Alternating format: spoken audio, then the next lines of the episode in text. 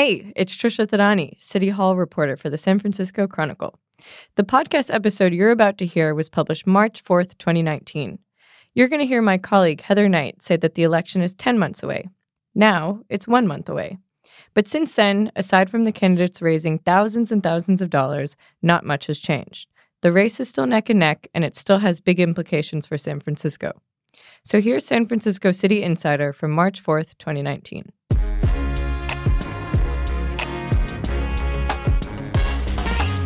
Welcome to San Francisco City Insider, the San Francisco Chronicle podcast on the people and politics making headlines in the city by the bay.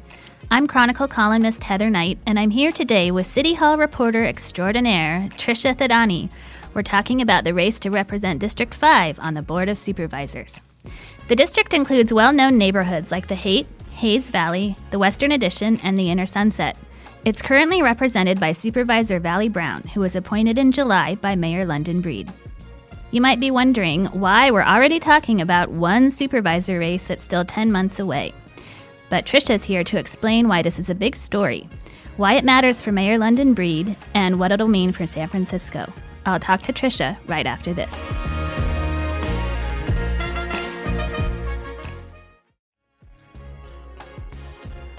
Welcome, Trisha Thadani, to 901 Mission Podcast Studio. You're out of City Hall here today to talk about the District 5 supervisor race. Yes, thank you, Heather Knight. Nice to see you.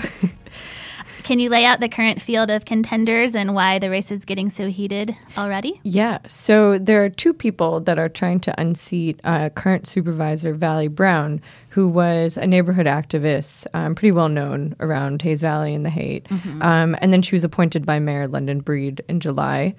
Um, and London Breed, for those who don't know, was the former District 5 supervisor. Um, so Brown's main contender right now is Dean Preston. So he's a familiar name. Yes, a very familiar r- name because he ran against London Breed in 2016 and only lost by about a thousand votes. Mm-hmm. Um, so he's he's back and, and, ready to win it this time. Um, and a third is Shanell Williams. Um, she's a city college trustee, um, but I haven't heard as much buzz about her yet as Dean, which makes sense because Dean already ran before, and um, he's already been ramping up his campaign. I live in District Five. Oh, um, in Hayes Valley, to be exact. I won't ask you who you're going to vote. yes, please don't. um, and I've already been seeing campaign posters. So back in November, before the last um, election, I remember seeing like Dean's face on mm-hmm. some posters, and I was like, "This one's going to get pretty crazy." And then um, I was walking the other day and saw more Dean posters, um, and then the other day I saw one Vallie Brown poster. Oh. So they're definitely they're definitely ramping ramping this up. There will be lots of posters soon. There, if it if there's posters like ten months before the yeah. campaign, like I can't imagine how many there's going to be coming up. Um, but so what's also notable is that they've already have um, a lot of money raised. Mm-hmm. Um, you know, these district races do tend to attract a lot of money. So, I mean, it's not too surprising, but still, Dean Preston, he's raised um, a hundred more, a little bit more than a hundred thousand mm-hmm. dollars so far, and Vallie Brown has raised, I think it was about ninety three thousand, mm-hmm. and then Shanell Williams about four thousand okay. so far. So some big money rolling in already. Yes. Um, I heard that you had an interesting quote from Mayor Breed. Um, it seems like there's oh, some yes. bad blood still lingering from when the two of them ran against yes, each other. Yes, yes. So during that campaign, which was in 2016, um, I mean, it got a little personal between London yeah. Breed and Dean Preston. Neither I mean, one of them is known for really biting their tongues. So. no, which will make this race very interesting yes. with uh, Dean Preston back in it. But so London Breed is very much like a child of of the Western Addition, mm-hmm. right? We've heard that story mm-hmm. over and over again of how she grew up in public housing, blah, blah, blah. She tended to contrast her upbringing with, with Dean's. Mm-hmm. Um, Dean, uh, you know, right now he lives in Alamo Square in like pretty nice house and all that. But so she was basically, uh, for lack of a better term, calling Dean an interloper in uh-huh. the District 5 race. And so in this one article that I had found from 2016, written by our former City Hall reporter, Emily Green, there's this quote from London Breed where she goes, quote, Unfortunately, I have experienced too many deans in my lifetime, said Breed, who does not hide her hostility. People who come into our community and claim that they're going to be the savior of the community without understanding or have ever lived the struggle of what the community has experienced. Mm. So, um, this race will be pretty notable, especially for Mayor London Breed, because she does have a lot of skin in the game. I mean, she did appoint Vallie Brown, who, like I said earlier, was a longtime neighborhood activist, mm-hmm. and I'm sure she'd be pretty upset if the person that she had like put all of her weight behind is uh, defeated by a dean, as she dean. put it. Um, and a big change also from last time is that Dean Preston is now running as a Democratic Socialist, mm-hmm. and here in San Francisco, the chapter is best known for handing out tents to homeless people. And there's been some controversy in recent weeks during the winter storms that um, police and uh, public works crews are taking those tents away from people and demanding that they leave. And Democratic Socialists say that's unfair, especially with a waiting list for shelters that's mm-hmm. over a thousand people long. So um, that's kind of what they're best known for right now. And he's a member of that uh, group. Which um, can you tell me a little bit more about about that? So I asked him when we were getting coffee the other day, like what exactly does being a democratic socialist mean, um, and like does that indicate that you've that you've changed anything on your on your platforms from 2016 till now? I think the platform is no different, and the ideas are are no different in terms of where they fit around yeah. democratic socialism. But but I think there is the reality that I think things did change on election night 2016, and I mean, we didn't have a Demo- an active Democratic Socialist chapter in the city of San Francisco or in yeah. almost any city nationally uh, until after Trump came to power. So, why do you think this race is starting so early? We're only midway through February, and voters won't be heading to the ballot until November. So, mm-hmm. it's nearly a year away. Yeah. Well, I think um, it's Dean that's been pushing it to being so early. So, he for the last few months, like I said earlier, I started noticing his face on campaign paraphernalia, like back in um, before the last November election. Um, and he's coming out strong. He already has um, a full blown staff. Um, and he's already been knocking on doors. He's campaign posters. He's raising money. And when I was talking to Vallie Brown about this the other day and asking her, like, you know, are you surprised that it's starting so early? She did seem a little like thrown aback at how early it started. And again, this is her first campaign, so she um, she was like, "Yeah, well, I, I noticed that he was um, had a pretty strong ground, or seemed like he had a pretty strong ground game going ready." So she was like, "Well, I guess I need to hire a campaign consultant now." Yeah, she can't sit back and wait. I mean, I kind of waited till the beginning of the year just because you know I had a lot to do when yeah, I got in. Yeah. I mean there was just a lot of work that I had to do and catch up on with, for the district, mm-hmm. district things that needs that needed to be done. Mm-hmm. So, but now, yeah, I'm, I'm now I think it's off to the races. so, Heather, as someone who has been covering City Hall for much longer than me, um, I mean, do from your experience, like, do mayor mayoral appointees do they tend do they tend to win and have an edge on them? Actually, surprisingly, no. It's kind of the opposite. Um, there's been a track record of people appointed by um, the mayor losing. So I I pulled together a list I can run down of so three prepared. tries by former Mayor Ed Lee to um, appoint a mayor a supervisor, and then that person ended up losing. So uh, let's see here. When um, Supervisor David Chiu was elected to the Assembly from District 3. Ed Lee appointed Julie Christensen in his place, but she lost to Aaron Peskin, who's now, of course, on the board for the second time around. Uh, when Supervisor Ross Mirkarimi was elected sheriff, um, Mayor Ed Lee appointed Christina Olague in his place, who then lost to London Breed. And we all know where London Breed is now, room 200. When Supervisor Scott Wiener went to um, the state senate, uh, Mayor Lee appointed Jeff Sheehy, for, for, District 8 to the Board of Supervisors, and he, of course, lost to Supervisor Rafael Mandelman. So there's a track record of um, these appointees mm-hmm. not being very popular. but, but to push back against that, legislative aides who are um, in office, they tend to do pretty well. So, like for example, I'm remembering Catherine Stefani from mm-hmm. from District Two. So she was appointed by Mayor Mark Farrell, mm-hmm. or by Mark Farrell when he became mayor, right? Yeah, interim mayor. Um, and she ran again, and then she won.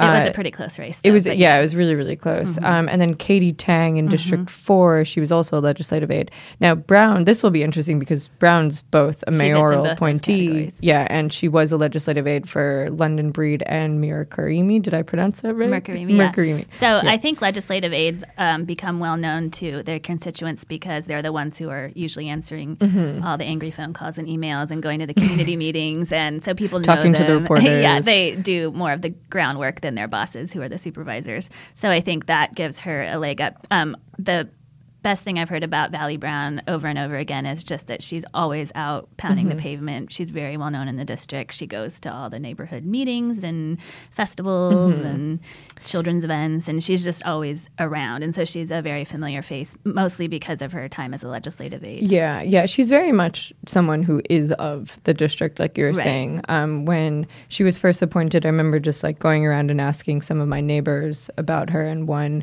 neighbor was telling me how he he's he had known her since for like 20, 30 years because when she had first started with being a neighborhood activist, and then when he learned that she was appointed as a supervisor, he was like, I started crying. yeah. so it's really sweet. Now she won't return my calls. No, I'm just kidding. yeah. But that's the reputation of supervisors. Yeah, yeah, it's true. Um, Vallie Brown's uh, experience in City Hall is something that we can expect her to um, obviously hold on to during the campaign, and and um, so a point that she'll probably drive on a lot to set herself apart from Dean Preston, who doesn't have any City Hall experience. Mm-hmm. Um, so even in my com- last conversation with her, she was, you know, talking about all the things that she had done as a legislative aide, and like, yeah, she's only been in office for a couple of months, but like, she really, really knows how the system works. So that's that's definitely a big point we can expect to hear coming from her on the campaign trail. Right. And then I know you've been tracking money. That's always a big oh, issue oh, yes. in in supervisor races. Mm-hmm. So how's that shaking out? Yeah. So uh, like I said earlier, so Dean Preston, he's raised um, a little over a hundred thousand dollars, where Vallie Brown, she's raised about ninety three thousand um, dollars. Something that coming from Preston's campaign that uh, voters should also pay attention to is it's very likely that um, that Preston is going to make super PAC money a really big deal in this race. I mean, he's already making it mm-hmm. a pretty big deal. As soon as the campaign filings came out, um, his campaign manager called me and was like, "Yeah, we're happy we outraised her so far because we know as the election day gets closer, she's just going to get inundated with super PAC money." Um, now she's they're jumping to that conclusion because Mayor London Breed um, or London Breed during the mayor's race, she did receive a lot of super PAC money, and her opponents made that a huge a huge issue. Obviously, um, so they're assuming that because they're drawing the conclusion because because Breed got it, and then Vallie Brown is her appointee, that now she too will also get super PAC money. Mm-hmm. Um, so we can see that being being a really big issue. But when I asked Brown about that, she kind of scoffed it off and was like, "There's super PAC money on both sides. That's an unfair conclusion for them to draw. And with the way that this money works, um, candidates can't solicit it. Like it kind of just happens on their behalf." So, yeah, money is going to continue to be a big issue in this race. Yeah, and um, just as a side note, Mark Leno and Jane Kim, when they were running for mayor, did make that a huge mm-hmm. issue. But um, I found it obviously didn't work for them because they're not the mayor. But um, also, they both got super PAC money because you can't like mm-hmm. stop it from you know benefiting you, and so it kind of can make you look hypocritical if you condemn your opponent for accepting super PAC money and yeah. then it comes your way because opponents, or excuse me, candidates can't really do anything about yeah. it. Yeah, but do do you find that it that resonates with voters at all? I mean, yeah, they didn't win, but it was still a pretty close race between Mark Leno and Breed. Do you think this Leno's like claims of Breed getting all this super PAC money had impacted that? Not really. When I'm talking to uh, San Franciscans and the things they care about and want to see from City Hall, Super PAC money has literally never come up. so we'll see how that works out for Mr. Preston. Yes. What are some accomplishments that Brown and Preston will likely talk about on the campaign trail? So for Brown, um, it'll probably be, like I said earlier, her knowledge of City Hall. So she was a legislative aide for a number of years before com- becoming a supervisor. Um, and as supervisor so far, I mean, she doesn't have any like big crowning legislative um, accomplishments that I could really think of.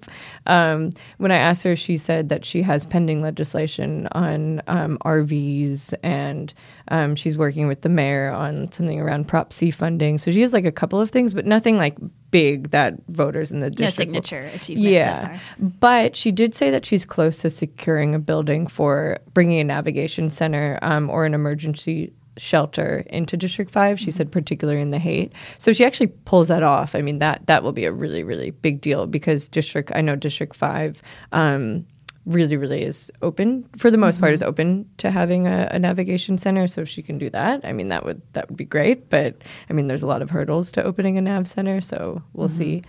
Um, and as for Dean, um, his main cl- claim to fame is Proposition F from the June ballot.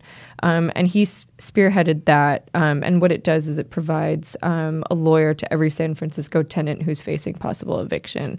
Um, so, but, you know, it passed in the June 2016 election. By the time this election comes around, it'll be November 2019. So that crowning achievement mm-hmm. might grow a little stale. So we'll see what, what he actually ends up focusing on for this one. Great. Well, it's going to be an interesting race. So thanks for giving us the early look. Yes, thank you for having me. Thanks to Trisha Thadani for being here today, and thanks to King Kaufman for producing this episode. See you next time on San Francisco City Insider.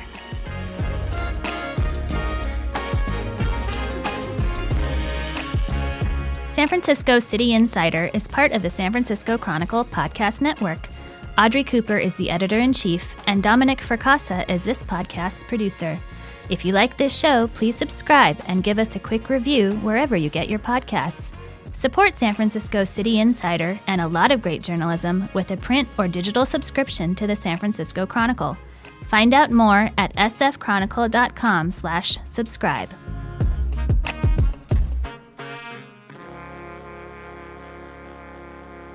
I'm going to call you City Hall reporter extraordinaire, okay? Oh, yes. Let it be known that Heather added that. I didn't.